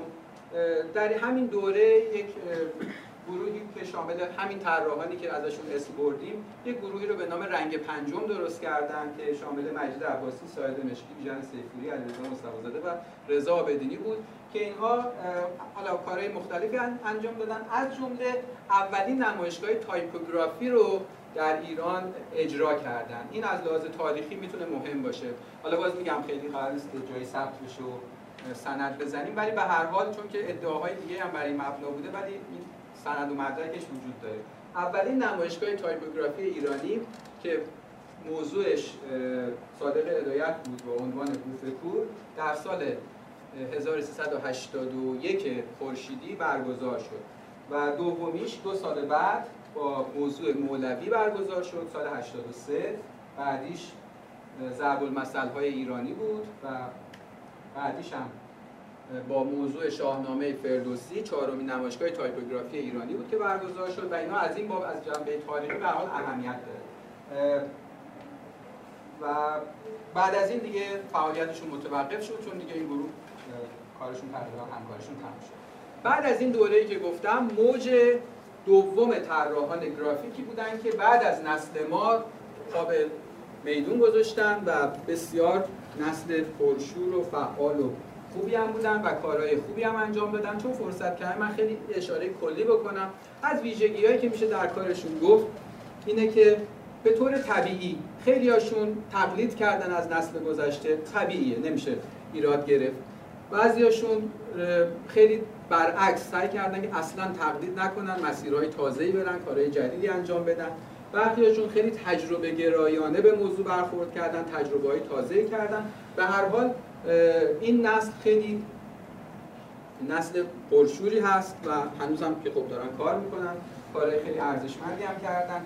من بخوام اسم ببرم خیلی زیادن برخلاف نسل قبلی که خب اهل کمتر بودن. اسمشون نوشتم اگه لازم شد وقت شد بعدا اسامی یه عده‌شون هم میگم برای شما. حالا کارا رو ببینیم فعلا.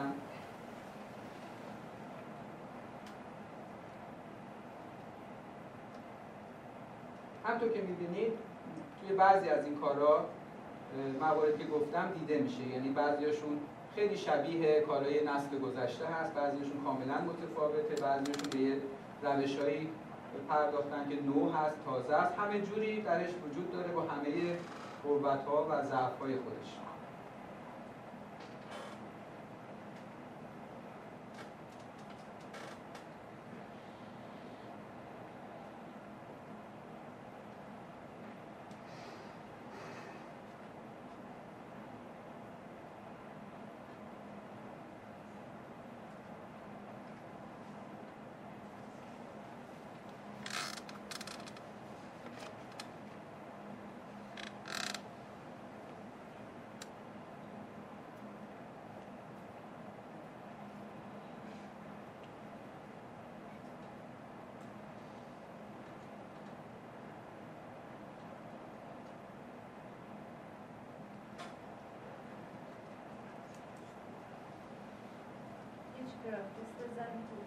چرا؟ الان میگم برای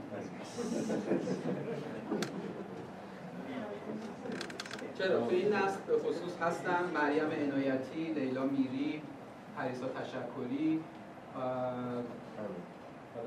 باز فکر کنم یادم میاد.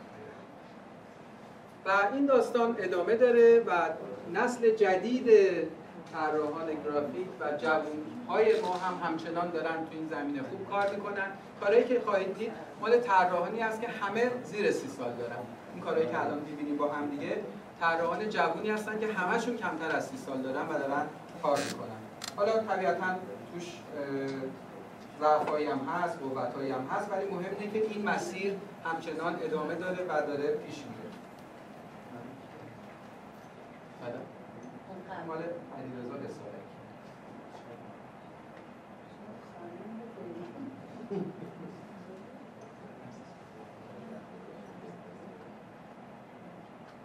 می‌رسیم الان به یه خانومی که من راجبش بهتون میگم شما هم رو ببینید.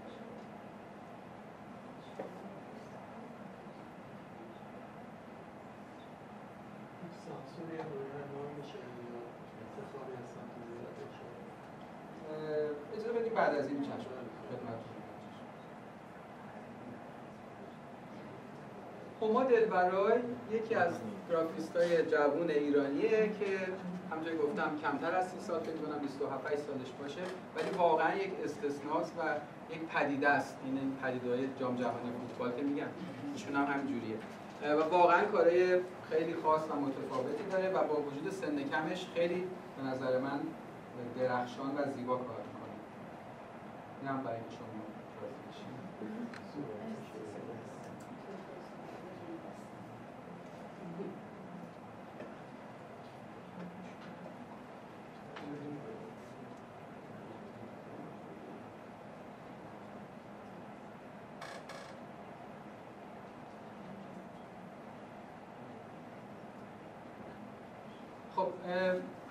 صحبت ما تموم شد ولی آقای حریری من گناه دارم. چند تا کارم از خودم. نشون بدم خواستم پیشنهاد کنم یه هفت کارم از من ببینید که منم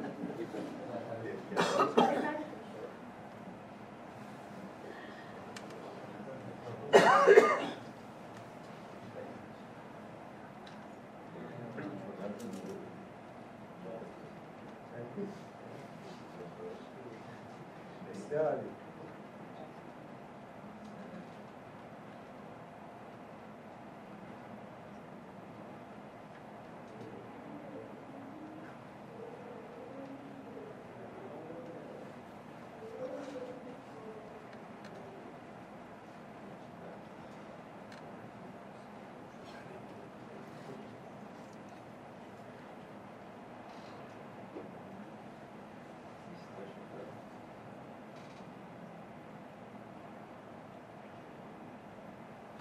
خیلی ممنون.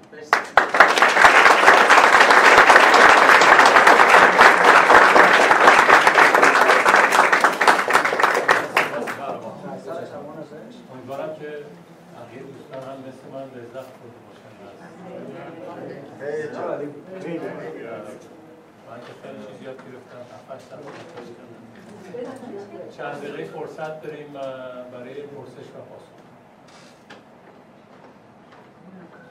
حالا خواهش کنم بفرمایید بفرمایید فقط لطفا بلند صحبت کنید که دیگران هم صداتون رو بشنون و خلاصه که نوبت دوستان خواستم ببینم نظر شما راجع به علیرضا اسپهبد به عنوان گرافیست چیه؟ والا آقای علیرضا اسپهبد تا اونجایی که من می‌شناسم بیشتر نقاش هستن. اگرچه کارهای گرافیک دیزاین خیلی خوبی هم انجام دادن. من نظر خاصی ندارم. فقط تنها چیزی که به نظرم می‌رسه ایشون یه جوری کنارگیری کردن و خودشون رو کنار کشیدن از بعضی از انجام خیلی از کارا که حالا ممکنه از یه دیدگاه خوب باشه و یه جوری در واقع ایشون خیلی نخواسته خودش رو آلوده یه سری کارا بکنه از این بابت قابل تقدیره. ولی از اون طرف هم به حال گوشه نشینی هم خیلی شاید راه خوبی نباشه. شاید بشه به روش های دیگه آدم بیاد بالاخره تلاش کنه کارش انجام بده. ما داریم طراحایی که خودشون رو آلوده به خیلی از مسائل نکردن ولی در این حال همیشه هم تو میدون بودن و کار کردن البته کار سختیه. فوت کردن خیلی چند ساله من اطلاع بله. ندارم. بله. شخص. خیلی ده سالی هم من این سوال داشتم نمی‌دونم حالا شما در جریان هستید اه، ترکیه در چند سال گذشته یعنی چند سال پیش زمان فکر کنم آتاتورک فونتشون در واقع تایپوگرافیشون مثل فارسی بوده یعنی چسبیده. بعد اینا به خاطر اینکه وارد بازار جهانی بشن فونتشون رو عوض کردن یعنی به انگلیسی روی آوردن بله. شما فکر می‌کنید که الان به خاطر اینکه ما در آستانه این هستیم که بازار جهانی وارد ایران بشه این اتفاق برای ما میفته یا نه؟ ام، این که میفته یا نمیفته که خب این پیش بینیه که من نمی‌تونم پیش بینی بکنم. ولی راجع به اینکه خوبه بیفته یا خوب نیست بیفته من موافقش نیستم. من فکر می‌کنم که اه، راه حل های دیگه این موضوع داره که اتفاقا بازم استاد من آقای بیات که اینجا تشریف دارم فکر می‌کنم به زودی براشون برای همه ملت ایران یک سورپرایزی داشته باشن که من لو نمیدم دیگه. ان بعدا خودتون میفرمایید که اون منظور شما فکر می‌کنم توش انجام بشه. تایپوگرافی یکی از مسائلی که استفاده می‌کنه غیر از خوشنویسی خود فونته. ما در زمینه فونت فارسی الان کجای کار بله. هستیم؟ خیلی خیلی نکته خوبی رو گفتید که من باید توضیح می‌دادم اه، موضوع اینه که دقیقا تایپوگرافی اصلا از طراحی حروف تغذیه می‌کنه و یکی از عواملی که می‌تونه تایپوگرافی رو رشد بده اینه که ما بتونیم تنوع فونت های خوب و سالم و درست داشته باشیم. یکی از اصلی ترین ضعف ما در گرافیک ایران همینه که ما typeface های خوب یا هم فونت های خوب خیلی خیلی کم و محدود داریم و برای همین یک designer ایرانی وقتی که می‌خواد کار بکنه به شدت با محدودیت مواجهه. اینجا یک طراح گرافیک مثلا در کانادا که با خط لاتین با انگلیسی کار می‌کنه بی نهایت نزدیک به بی نهایت انتخاب داره برای فونتش. ولی در ایران این خیلی خیلی محدوده. در سالهای اخیر به این قضیه مقداری توجه شده طراحهای مختلفی از جمله آقای خانجانزاده هست که داره راجع به این موضوع کار می‌کنه و همینطور طراحان دیگه. داره بهش توجه میشه ولی خیلی خیلی هنوز ما فاصله داریم با اون چیزی که در دنیا هست. و دقیقا خیلی نکته درستی رو شما میگید. یعنی وقتی که ما فونت های متنوع و خوب نداریم تایپوگرافی هم خیلی محل رشدی نمی‌تونه داشته باشه. بفرمایید. من می‌خواستم ببینم که سانسور در این جریان چه نقشی داشته در دوره های مختلف؟ از چه سانسور دولتی. بله. آیا به اصطلاح مانع بزرگیه برای بوده یا الان هستش برای تولید آثار جدید برای جوان برای قبلی ها والا ببینید اون خود که شما. شما سوال میفرمایید مربوط به موضوع میشه. ما داریم به شکل درباره شکل صحبت می‌کنیم. یعنی اینکه فرض بفرمایید سانسور مثلا در مورد نشر کتاب وجود داره یا نه اون یک بحثه. ولی اینکه آیا راجع به مثلا طراحی روی جلد اون کتاب وجود داره یا نه اون یه بحث دیگه است. اون چیزی که مهمه اینه که در طول این سالها یک سری قوانین ناگفته و نانوشته ای پیدا شده که وقتی که من به عنوان یک graphic designer می‌خوام کار بکنم خود به خود اینا رو رعایت می‌کنم. یا شاید بعضی مواقع خود سانسوری می‌کنم. خب من مثلا می‌دونم که روی یک روی جلد یک کتاب نمی‌تونم مثلا عکس یک زن بی حجاب بذارم. این دیگه بدیهی و روشنه. نیازی نیست که حالا من اونو بذارم بعد ببرم بعد بگن نه نمیشه دوباره. یعنی خودم می‌دونم که این کارو نباید بکنم. اینه که اگر در این حد منظور شما باشه به نوعی می‌تونه وجود داشته باشه. ببخشید توی کاشکاریه که در ایران خیلی رایجه یا مقصر قدیمی معماری ماخات رایجه یه سری خطوطی نوشته شده. بله. اونا میشه یه شکل تایپوگرافی به نظر من می‌تونیم بهش اطلاق بکنیم. منتها همونطور که عرض کردم یک اختلاف نظری اساسا بر سر این موضوع هست که گروهی معتقدن که تایپوگرافی زمانی تایپوگرافیه که حتما از حروف تایپی استفاده بشه. گروهی معتقدن که نه. و هر نوع خطی و هر نوع نوشته ای می‌تونه تایپوگرافی باشه که من خودم بیشتر با این موافقم. کما اینکه الان شما به راحتی می‌تونید دست نوشته خودتون رو در کامپیوتر تبدیل به فونت بکنید. پس وقتی که این اتفاق می‌تونه به این سادگی بیفته معنی نداره. دستنویس هم می‌تونه فونت باشه یا فونت می‌تونه شکل دستنویس داشته باشه. بنابراین از نظر من بله چون عملکرد design داره می‌تونه به نوعی اونم بهش تایپوگرافی اطلاق بشه. من من یه سوال فقط برای درک خودم از یه مطالبی که اصلا خیلی جدید بود برای من من می‌خواستم ببینم اون فاصله بین دو نقطه خط نیست. به کدوم قسمت از این ماجرا؟ به اون مدتی که به اون مدتی که ایران بی اطلاع بود از پیشرفت نه نه. من این عنوان به این خاطر گذاشتم به خاطر اینکه ما داریم راجع به خط صحبت می‌کنیم. خط دو تا مفهومه. که اون خطی که می‌نویسیم یکم خطه. و خط میگن که بین دو نقطه است. ولی این خط به دلیل اینکه از یک پیشینه ای داره نشأت می‌گیره که خیلی دوره و اصلا نمی‌دونیم آغازش کجا بوده و از این طرف داره به یک سمتی میره که پایانی هم براش نمیشه متصور شد. من از این جهت گفتم مثل یک خطی میمونه که ما سر دو تا نقطه مشخص انگار که براش نداره و بین دو نقطه خط هست.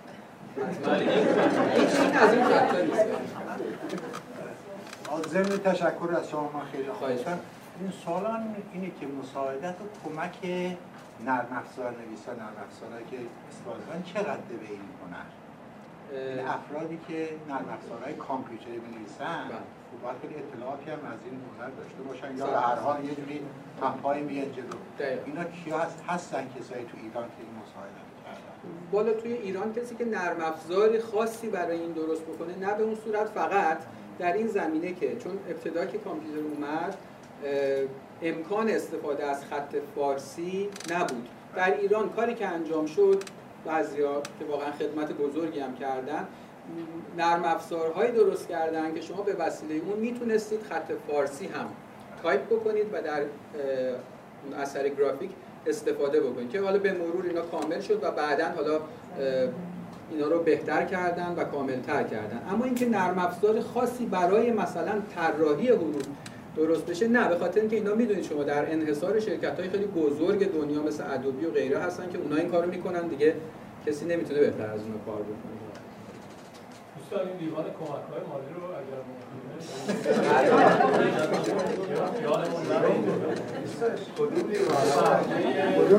برگه ایمیل ها اگه بود دستم رسمی سپاس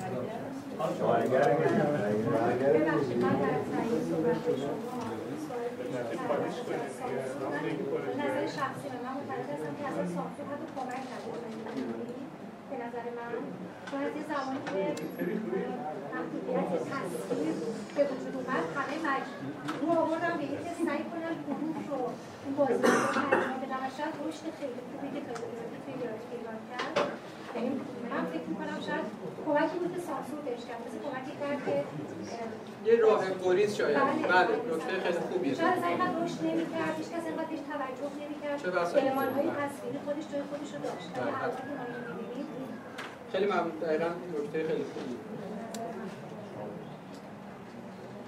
خط فارسی ولی آزاده عربی عربان دارن خط هم دارن ما دیدیم ما زمان به فارسی می نوشتیم اونا به ما می گفتن عربچه می نویسیم گفتیم این خط فارسی چون که به لاده شده این یکی خط عربی. دوم من فکر می‌کنم بعد از انقلاب یک نوع احتراز هست به این مسئله. از رنگ ها از آشفتگی ها یعنی از آشفتگی جمعه از همه چی در این تایپگرافی ما می‌بینیم. دوم چرا اینا فروش میدن چون در اینجا گرونن. در اینجا یا خیلی گرونه در اونجا چطور فروش اون بخشش که باز بحث هنره که میشه همون داستان نقاشی خط اون بحثش جداست و منم درش فرشی ندارم. اون بخشی که مربوط به دیزاین میشه در گرافیک دیزاین ها کار در پوستر در طراحی روی جلد کتاب در طراحی بسته‌بندی محصول و انواع اقسام جاهای دیگه کاربرد پیدا می‌کنه. بنابراین در اونجا به کار میره و اون فروخته میشه. نه که خود تایپوگرافی یا مثلا ممکنه در طراحی لوگو باشه یا چیزایی از این دست خیلی ممنون از صحبت خیلی پرمغزتون شما فرمودید که خوشنویسی برای اینکه به چاپ بره مشکل فونت داشته ایران در زبان فارسی برای اسلام صنعت چاپ بوده شاید حداقل 500 سال در دنیاست آیا خط لاتین هم اون موقع این مشکل رو داشت یا اون از اول نداشت؟ ببینید خط لاتین مثل همه خطهای دیگه به کار خودش رو می‌کردن. کتاب ها هم دستنویس نوشته می‌شد یا به همون روشی که عرض کردم چاپ می‌شد.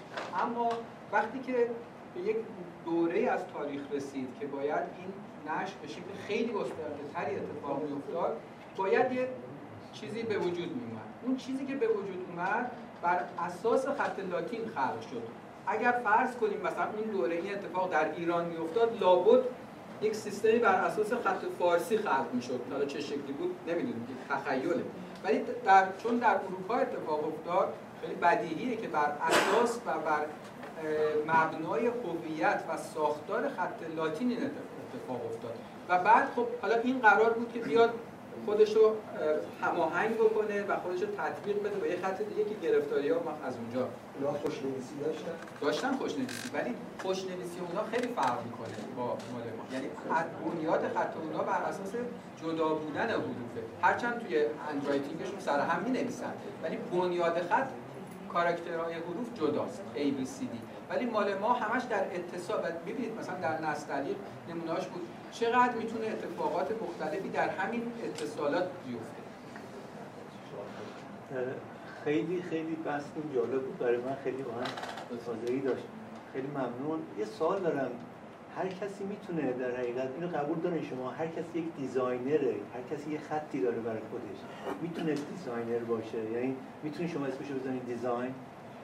ببینید اگر یه ویژگی های design رو داشته باشه design ه. حالا ویژگی های design رو بخوایم راجعش صحبت بکنیم. زیاد من خیلی خلاصه اگر بخوام بگم اینه که design داره یک هدفه و یک جور تفکر design تا فقط یک فرایند نهایی. مقایسش بکنیم با هنر مثلا در نقاشی یک هنرمند نقاش بر اساس ذهنیت خودش راجع به هر موضوعی که دلش بخواد. شروع می‌کنه کار می‌کنه و نتیجهش هم اصلا مهم نیست که من و شما بپسندیم یا نپسندیم. ممکنه مثلا شما بپسندیم من نپسندم یا برعکس. اما در design اینطوری نیست. در design قبل از اینکه هر اتفاقی بیفته یک مسئله وجود داره. یک سوال وجود داره که designer باید این رو حل کنه نه هر کاری که دوست داره دلش می‌خواد بکنه.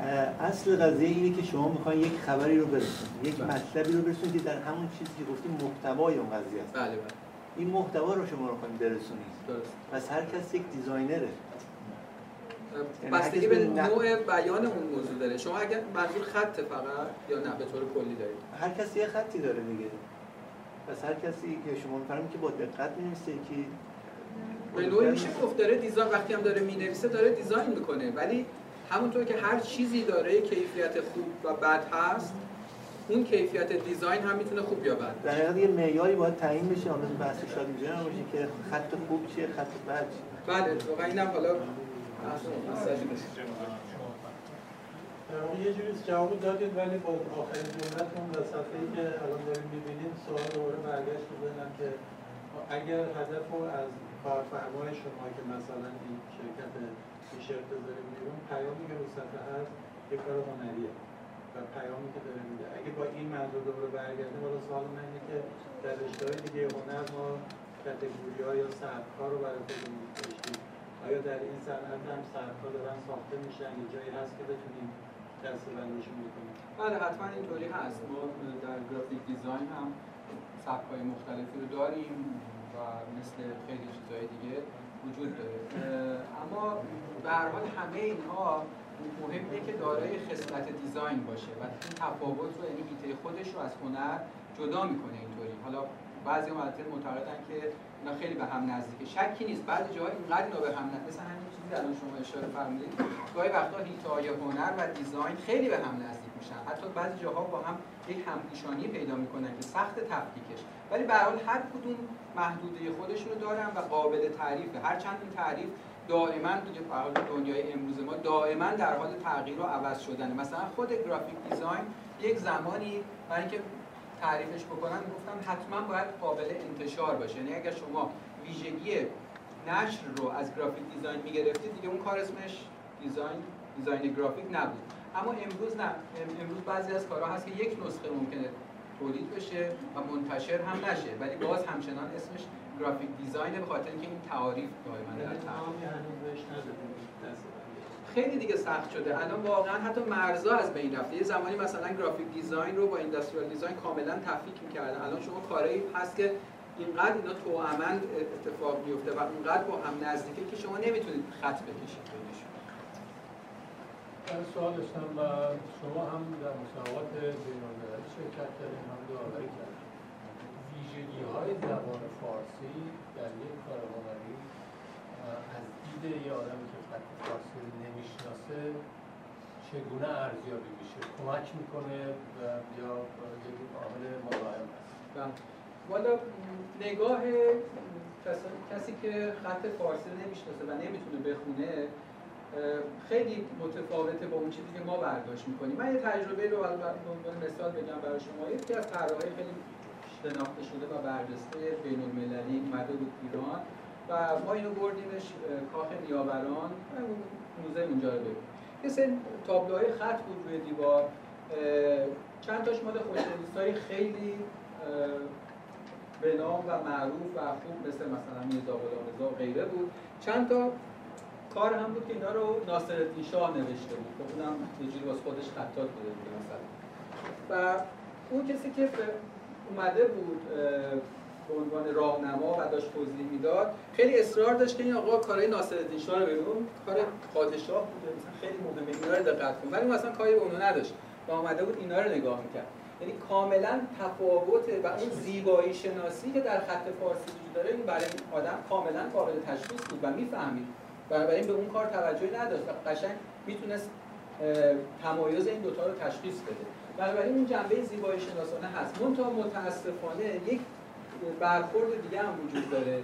همون اتفاقی در سینمای ایران افتاده و منجر به ساخت به قول معروف بعضی از فیلم های جشنواره‌ای شده که صرفا برای اینه که بیننده خارجی به عنوان کاری که از یک دنیای از یک جهان سومی اومده بهش نگاه کنه و از این بابت بهش امتیاز بده. و می‌بینید خیلی از کارهای حالا امکان قضاوت بکنم. توی سینمای ما اتفاق افتاده. این اتفاق در اتفاقا گرافیک دیزاین ما هم هست. بسیاری جوایز بین المللی به کارهای گرافیک دیزاین تایپوگرافی ایرانی داده شده که کاملا اینا مستحق یک همچین امتیازهایی نبودن. ولی صرفا فقط به همون نگاه می‌تونم بگم توریستی بوده که به این کارها شده و این جوایز رو گرفتم این صحبت من به تنهایی نیست اینا کاملا قابل استناد. دوستان تابستون خوبی براتون آرزو می‌کنم. دیدار بعدی ما 11 سپتامبر. روزی 11 سپتامبر. فصل جدید کتاب